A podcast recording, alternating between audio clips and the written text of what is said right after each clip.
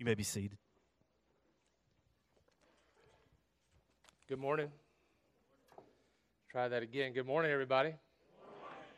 It is good to be with you today, to worship, to dedicate these families and these children to the Lord. And I pray that today will be a day that the Lord would work in our hearts to shape us into the one He created us to be, which is to be in the image of Christ. Uh, before we get too far into it, I want to take a moment as you turn in your Bibles to where we're going to be today in Philippians chapter 4. In Philippians chapter 4, I'm going to take a moment and uh, I'm going to open up one of these. And so, parents, when you get home, when you receive one of these, and if you've got a grandchild or a child that uh, is still at the age where they love board books, in fact, some of my kids that are out of that age still love this particular Bible, uh, I want you to notice that what we try to do is to equip you with a book that uh, makes it really easy for you to teach Bible stories to your kids that always show what the whole Bible's about, that it always eventually points us to Jesus. And so when you open this up, you'll see these beautiful stories. Look how short they are. Really good, right? Beautiful pictures. It feels really nice, soft, and cuddly. I think we have uh, one of ours, one of these in our house. It's been through all six of our kids, or all five of them, before our newest child. And uh, so we are so thankful to have a new one because ours does not look this pretty anymore. Uh, it's been uh, destroyed a little bit, and that's a good reason to be used up. Uh, but one of the things you can do, I challenge you, dads. Dads, look at me for a second. I challenge you, fathers. Um, when I first had our first little one, Hannah, uh, I did not know what to do with a baby. The most I'd ever held a baby was for about four seconds before that, and it was in the football position because that's all I knew how to carry, anything like that. And uh, I was pretty overwhelmed. I remember sitting, holding Hannah in a little rocking chair we had, and I remember asking my wife, who seemed so natural with children, I said, What do I do? And how do I do it? And I said, How do you read to a child? How do you talk to a child? And uh, she just began to share just gently about her heart and how she does it with love and grace and pointed me to how the Lord cares for us. And so I began to get a little crazy, dads. And uh, I'm not a great singer by any stretch, uh, but I began to make up tunes to each one of these two verse little stories, and I would sing them to my kids at bedtime. And that would be how we would memorize these stories. And so I challenge you if you don't want to sing, that's fine, but get animated with your children. Show them that the Word of God is not just some stories in history, but it actually points us to our one and only hope now and forever, which is Jesus. And use this resource, use it up to where it's hardly able to stay together like the one we have at home. And uh, we hope that it will be a blessing to you as it has been to our family. Now, for the rest of you adults, we've got the adult version today. So I hope you're ready for it. Uh, if you uh, don't have it with you, we're going to have the scripture verses up on the screens for you.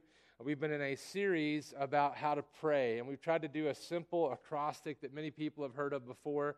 Uh, each week has been a different letter of the acrostic. We've used the word acts, A C T S. We started off the first week with adoration. Basically, I think we forget that prayer is not just asking for things, it's about being in the presence of the God who loved you so much that he sent his one and only Son, who's worth more than all of creation combined, to rescue us from our sin and from death. And he wants to bring us home with him. And so we start off in our prayer time with him. The best way the scriptures show us is to adore him.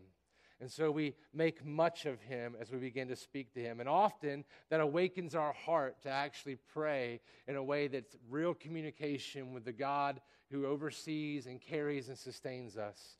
And then we get into confession of our sin and asking for God to forgive us. And we repent there under the power of the Holy Spirit to do that. And then we led into last week, we covered Thanksgiving. And that's an often missed part of our prayer life unless you're around a table about to eat some food. Amen? And then we thank the Lord for that.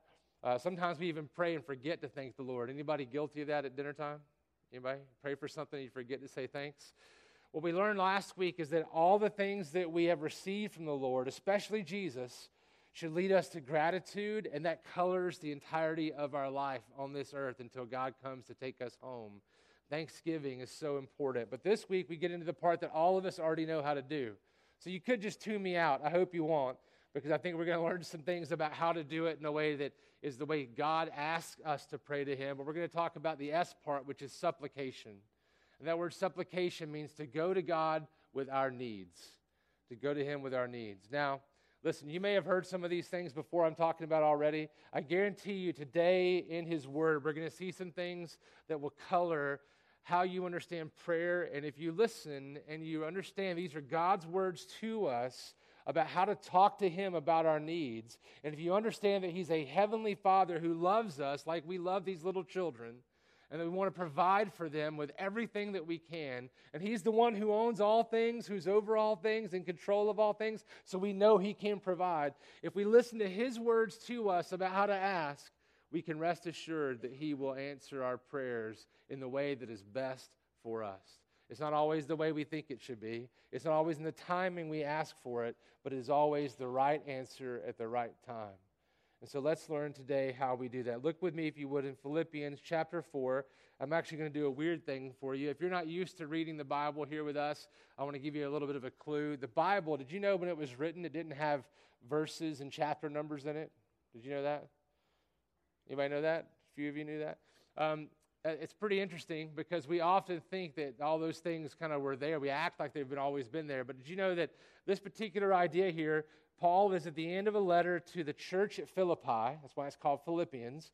And as he's speaking to them in this letter, at the end, he does what he does often in his letters. He kind of summarizes some major points and lays out a bunch of things all together. And in verse 4, he talks about rejoicing in the Lord always. And again, I'll say rejoice. And then he says, Let your reasonableness or your gentleness be known to everyone. And then right here, we pick up where we're going to be today. It says, The Lord is at hand. That's a unique statement.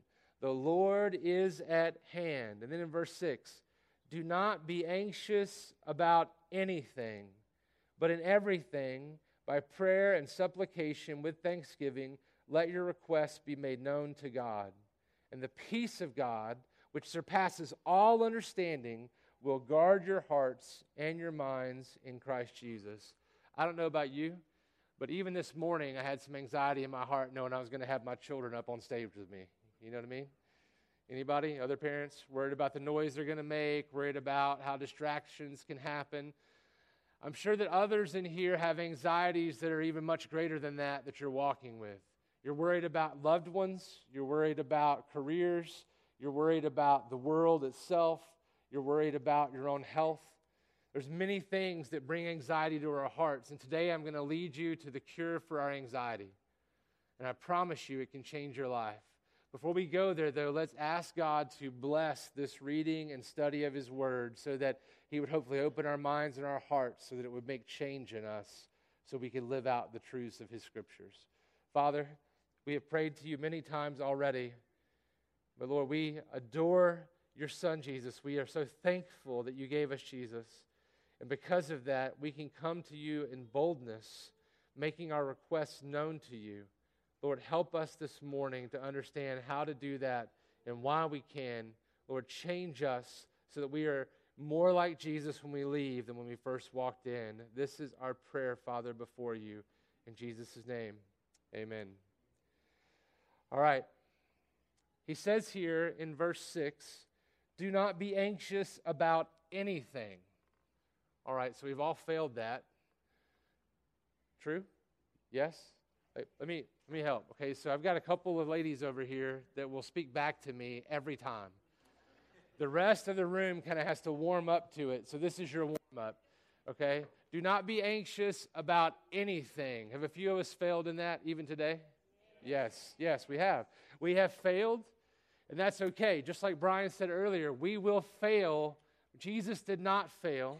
And so we have a Savior who is perfect even when we cannot be, and that is our true hope. But He commands us, and it is a command. This is God commanding us to not be anxious about anything. That's a strong command. And you should know that according to the Word of God, any command that we fail at is what's called a sin. It means we miss the mark. We've fallen short of the glory of God and we are not living up to the standard for which we were created to live up to. And that's the basic problem of the whole Bible is that we fail to live up to what we're created to be and do.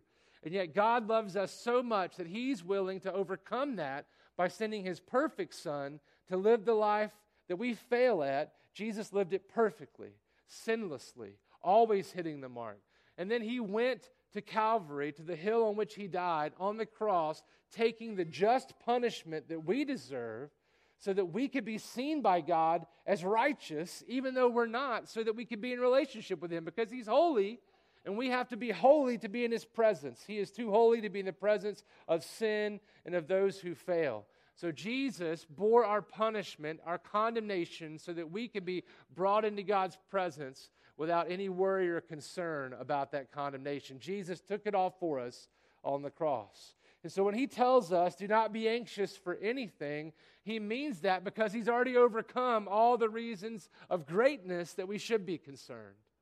Because when you step into the presence of a holy God in your sinfulness, that concern will overwhelm you to the point of coming undone at the atomic level. That's what we see happening in Isaiah 6. When he sees God high and lifted up, he says immediately, I am coming undone because I'm a man of unclean lips among a people of unclean lips. And we have failed, but there's good news. God has provided covering for that. And He's washed away that sin in the blood of His Son Jesus on the cross in our place. That is something worth celebrating. And it leads us to the next part of it, in fact. I want you to see what He says again in verse 6 or verse 6, chapter 4, where he says, Do not be anxious about anything, but in everything, by prayer and supplication, with thanksgiving, let your requests be made known to God. So here I'm here to tell you stop being anxious. If that was all we had to hear, it'd be great, right? It's not. We've had anxiety in our household this week with my father in law who's been very sick. You've been praying for him. Thank you. The Lord has been answering your prayers. Thank you for praying for him, supplicating on his behalf. There's many that are praying for similar things that aren't seeing that yet. But even now, the anxiety still lies in residual ways, even though it's lessened in our own family for the moment. For your family, there's lots of anxiety. And he's telling you, do not be anxious for anything. That means in any situation, in any way, but in everything. These are all inclusive, nothing you can hold on to separately, but in everything, he says, by prayer and supplication, with thanksgiving, let your requests be made known to God. Let me explain to you why that's some good news for you. Go back and look at verse 5, at the very end of verse 5, where he says these words leading up to it. The Lord is at hand. You see, first and foremost, the reason this can work is because the Lord our God is truly real. And you must believe that He is truly real in order to understand this and to be able to walk without the anxiety that comes from depending on yourself alone. And He is the Almighty God, the one who created everything out of nothing. He spoke it into being when there was nothing. He's the author of our faith. And let us remember, we are not the author of our faith. And that is good news, too. He's a sustainer of our faith and of our lives. We cannot sustain it no matter how hard we try. And He is the Almighty One because we are not. That is good news. It is where our hope resides. And not only is He this transcendent Almighty Creator, but He's also our Heavenly Father that loves you so much that even when you fail, he came to you with Jesus and sent Jesus to come and bring you home. And that's the kind of father that I don't know if I could ever be to give my child up for you, even if I love you very much. But that's how much He loves us. So the fact that it says the Lord is at hand is good because it helps us to recognize He is the sovereign of the universe. And the fact that he is at hand, or your Bible might say that he is near, is also good news. We must recognize that he is close. Psalm 34 reiterates this when he says, The Lord is near to the brokenhearted and saves the crushed in spirit. This is the God we're speaking of, and he is close to you even now. Even if you've been far from him, he is in all places at once. He is omnipresent. So you cannot truly be far from him. You've just got your eyes averted from him and his glory and his goodness. And all you've got to do is turn them right back to him. You're not like the prodigal who had to run across the land to get back to his father. Just turn and set your eyes upon Jesus and look whole in his wonderful face. And truly, the things of earth will grow strangely dim in the light of his glory and grace. This is good news for us. The anxiety can fall because he is near to us. It's good news, right, church? Good news. We must also recognize that God has given us a clear path to counter our anxiety. This anxiety of unbelief really is what it is. Our heart wants to believe, but our heart also wants to not believe it because we don't see some of the evidences we hope for. And so he gives us a counter for this anxiety about anything by making our requests known to God in everything by prayer and supplication with thanksgiving. There's a, a commentator named Rainy, and he says uh, this very well. I think he caught the significance very well when he said, The way to be anxious about nothing is to be prayerful about everything. Let that sink in. The way to be anxious about nothing is to be prayerful about everything. These words in the scriptures don't be anxious about anything, but in everything, by prayer and supplication with thanksgiving, let your requests be made known to God. These aren't just words from Paul talking to people in Philippi 2,000 years ago. These are the Almighty God speaking His words by His powerful Holy Spirit through a man, His servant, written down 2,000 years ago that is still alive and made real to us today because His Holy Spirit is still present among us convicting us of our sin and leading us to find our hope in Him. And so, this truth, these are not just words from some giant of the faith a long time ago. These are words from the holy, righteous God to you today to counter the anxiety that you might be walking in. Notice that we are commanded to make our requests known not just out there, but to God specifically. Look at those words in chapter 6, in chapter 4, verse 6. Don't be anxious about anything, but in everything by prayer and supplication with thanksgiving, let your requests be made known to God. That preposition to implies a reorientation to the face to face nature of relationship with God. It means you must turn to the Lord, and He will be face to face with you as you make these requests. I don't know about you, but I've got some friends that get tired of hearing about my struggles. They won't tell me that directly, but I can tell it in their voice sometimes. You know what I mean? I've got some people that get tired of hearing it, maybe my wife sometimes. I get tired of hearing my own voice talk about my struggles and my woes are me. Let me tell you something. Our Father, who's in heaven, never tires of you coming to Him over and over and over. In fact, he's beckoning for it right now through his word. In everything, by all prayer and supplication with thanksgiving, make your requests known to God. We have story after story in the Bible that shows us over and over and over again that he loves us to come to him. He wants us to be in his presence. He never tires of it. In fact, he makes it very clear. If you lack wisdom, he says in James 1 5, let him ask God who lacks wisdom, who gives generously to all without reproach. It will be given to him. He wants to answer your prayers, and he will do so in a way that's best for you. Just like I try to do with my own children when they ask me for something, I try to give them the best thing. It may not be exactly what they're asking for, like the, the second or third or fifth lollipop, right? But I try to give them the right things for them, the best things for them, because I can see and understand more than they do at this point. And so our Heavenly Father does for us. But I still love it when they come to me, just like He loves it when you come to Him. Others might tire of us coming about our requests and our suffering.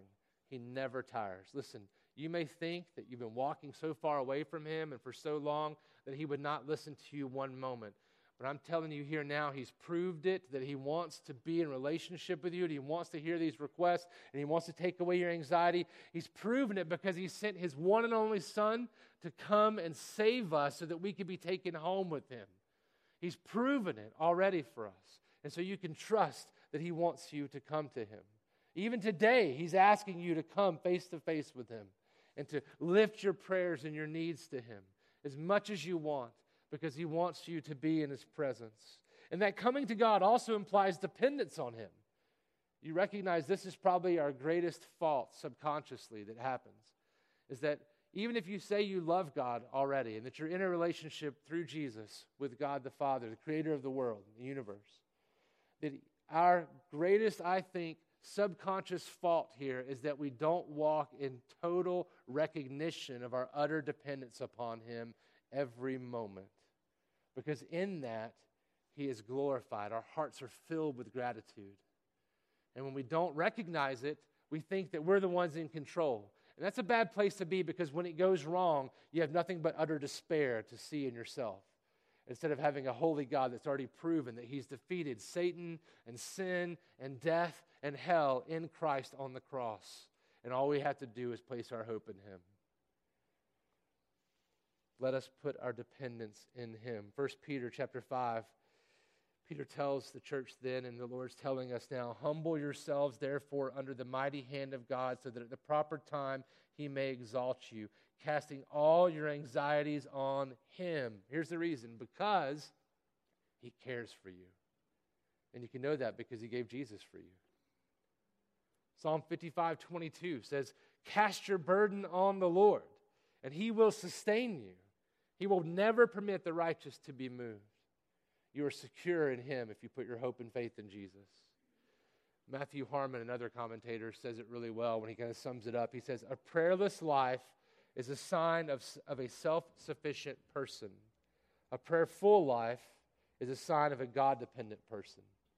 So I ask you, are you walking in dependence upon the Lord this morning? Or are you walking as if you've got it all under control and it's all up to you? Because here's the ultimate thing you see. If you read the Bible at all and you see where God like brings down the hammer on nations and where he uh, talks about wrath and condemnation, the ultimate reason that that happens is because people try to steal his glory from him. It's impossible to do. And we're made to reflect that glory. That's why we're made in his image, it talks about in Genesis. And when we don't live out that life in relationship with him, recognizing our dependence on him, we are actually trying to say, no, no, no, I've got this. I can handle it. I'm the one that's sovereign over my life. And we therefore are trying to rob glory from him. And that is what demands God's justice to come down in condemnation upon us. But he loved us so much, he was willing to overcome it by sending Jesus to pay the price for us. What a beautiful, beautiful thing to recognize as we go to Him with our needs. And notice also that He says our request must be made by prayer and supplication, these words here, with thanksgiving. Well, we talked about it last week, but it's worth repeating. It's so important. I think sometimes, if I'm honest, I don't feel like I can pray. You ever been there? Where you feel like you don't really have the words, or you don't really feel like you want to pray, even in a moment? You know, when I often find that in myself is when I've just done something I know I shouldn't do.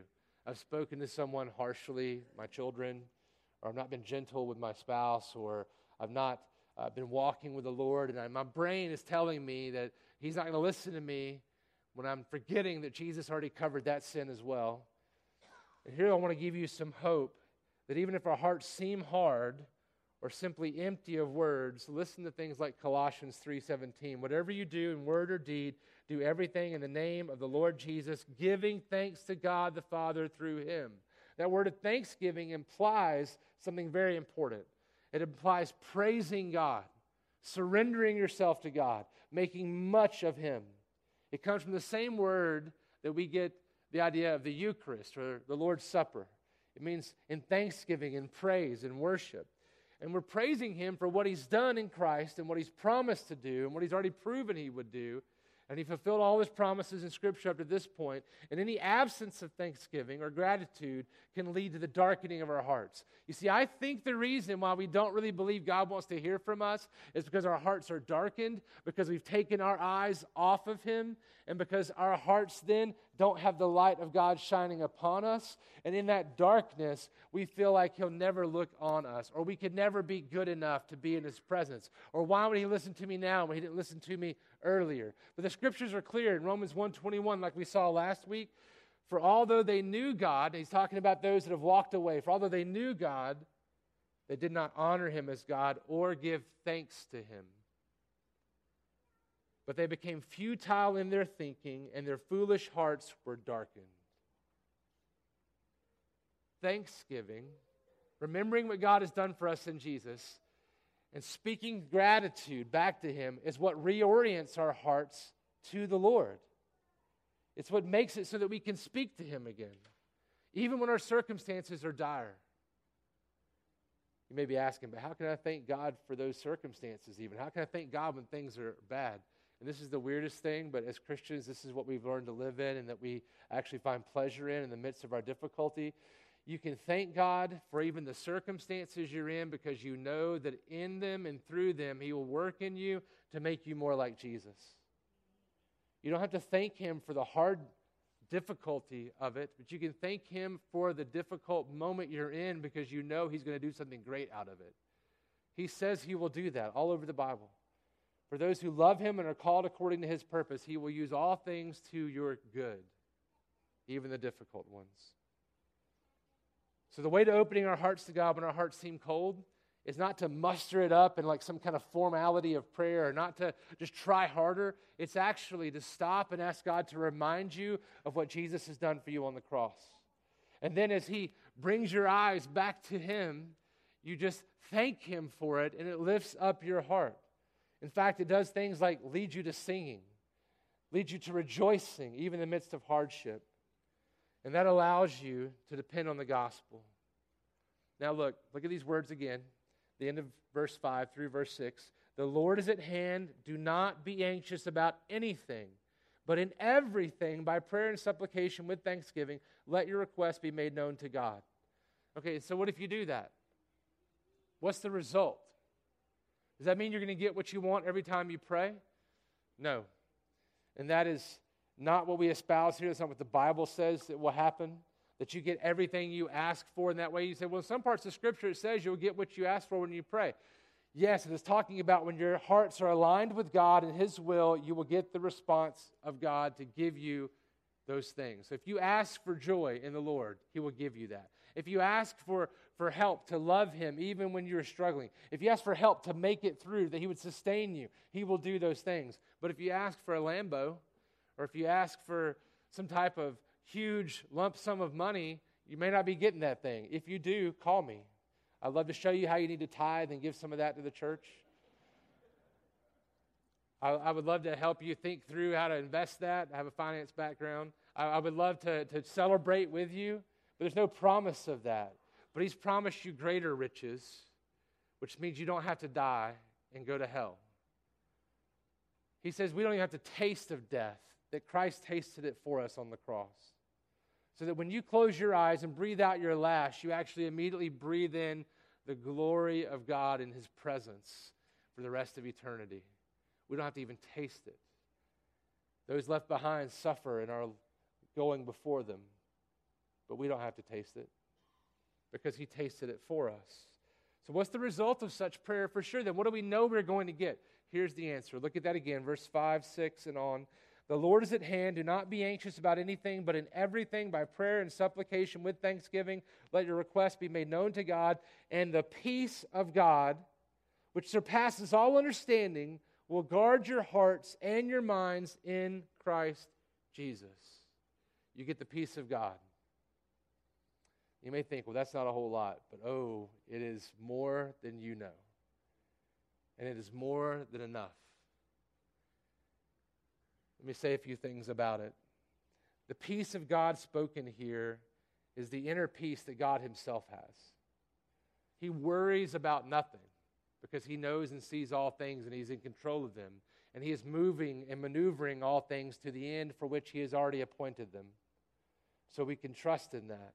And that inner peace he has, this total not worried about anything, not upset about circumstances, not upset about someone doing something wrong to someone else. He will bring justice for that, but he's not worried about it or anxious about it because he is totally shalom peaceful because it's who he is, because he's in control and he knows all things. And that's the kind of peace you can have if you go to him. This peace of God is grounded, listen to this, in his presence and in his promises to you. You may think that God wants your money. I made a joke about it a minute ago. God doesn't need your money. You may think that God wants you to do something for him. He doesn't need that either. You may think that God wants you to do this or that, like a tit for tat, so he'll give you something. He doesn't need anything you have to offer. But even though you have nothing to bring to him, he loves you and wants to have you in His presence forever with Him. Fully enjoying Him to a level at which we have never experienced that joy before in this life. We can taste it, but then we'll have it fully in His presence. And He wants you now to come face to face with Him in your time of need so that you can begin to taste a little bit of that joy in His presence even now. You may think you're going to find it in something else. Put whatever you want in the blank. You can find it, maybe you think, in your career, in your spouse, in your kids, in a bottle. You find it in some kind of activity and some kind of thing you do to make yourself feel better. But I promise you, all those things will leave you lacking, and you know it because they never make you totally fulfilled, even now, so far. They've never done it yet. Why would they start today? But the one who can bring that total fulfillment and that ultimate joy has already made it available to you in Jesus Christ the righteous one, who gave his life up for you on the cross 2,000 years ago, in which now God is willing to apply that mercy to you now, that you can have him and find that freedom from the worry and anxiety that might be riddling your mind and your heart. Philippians 1 6, earlier on in this letter, Paul says, I'm sure of this, that he who began a good work in you will bring it to completion at the day of Jesus Christ.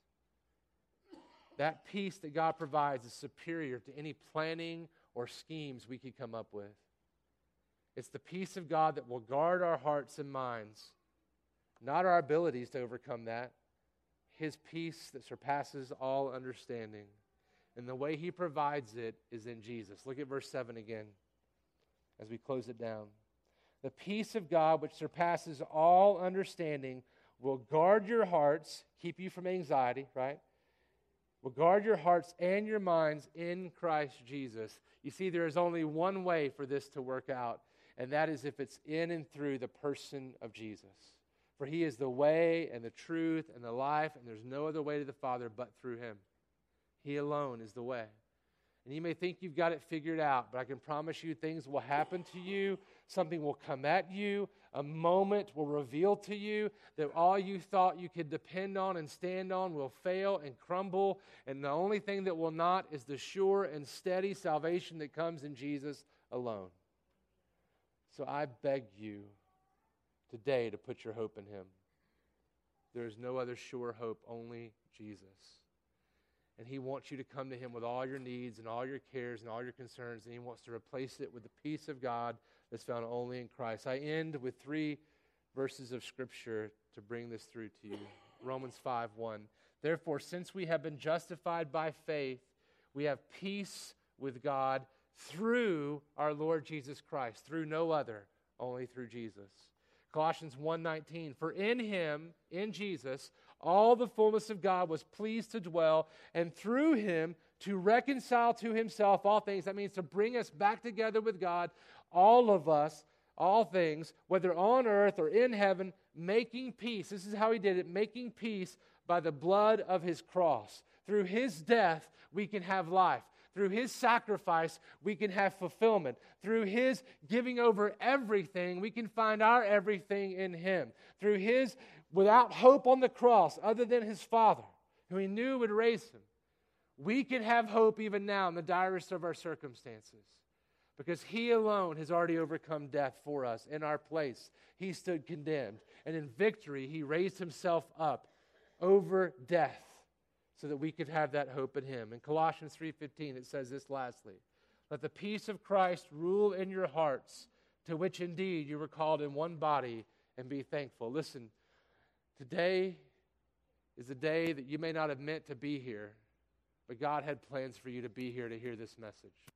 And whatever He used to get you in this room or to get you online with us, whatever it took to get you in the place where He wanted you, part of it at least was so that you would hear this truth that you can look for everything else to bring you peace and nothing ever lasts. And you know it in your heart already. But the only thing that can and will and always does is the peace of God that comes through Jesus and his death for you on the cross. And the only way that really gets applied to you is if you repent, turn away from living life without him, and put your hope fully in Christ the Lord. And today can be your day of salvation. Today could be your day of salvation. We don't know if we have tomorrow, but you're here now. And God has made his appeal to you through his word. And today is the day for your salvation to happen if you'll put your hope in Him. Listen, I don't know who you all are inside. We put on a front when we come to church often. But I know this the Lord knows you and He loves you and He wants you, and He's making an appeal to you today that you turn to Him and find the peace you can only have in Christ. I'm going to pray that for all of you, for myself. And then if you need to talk to somebody about that, I will be here to the last one leaves. Do not, if the Lord's tugging on your heart, do not push him away. And if you don't have a faith family to be a part of, this is one we want you to be a part of. We welcome you here because the Lord has welcomed us with open arms, warts and all. I'm going to pray for you now. We're going to sing a song. You talk to the Lord. And if you'd like so, I can do that with you after we're done. But repent and believe in Him today. Father, we need you. We need you more than we've ever recognized it. We have so many cares and concerns that can riddle our, riddle our hearts and our minds. But Lord, you understand that and you know it. Nothing catches you off guard because you are the sovereign creator and sustainer of this universe. And although we have sinned against you and we deserve your punishment, instead, you doled out your punishment on your only Son, Jesus, so that you could forgive us and bring us into your family. Lord, I pray that you would bring someone into your family today that has not yet known you. I ask, Lord, that you let us be a part of that, that we could celebrate you and, and, and be full of gratitude and thanksgiving toward you, that we could rejoice in you and give you the glory, and we could rejoice with a new brother or sister and lead them to find their hope daily in you. But Lord, we know that it's by your power and by your spirit alone that that happens. So, Lord, would you move upon us in this place? We put our hope alone in you. Help us, Lord, to turn our eyes back to you. Help us to find our hope alone in you. And that we become making all of our requests made known to you so that you could give us the peace that's found only in Jesus. And we ask that all in his name. Amen.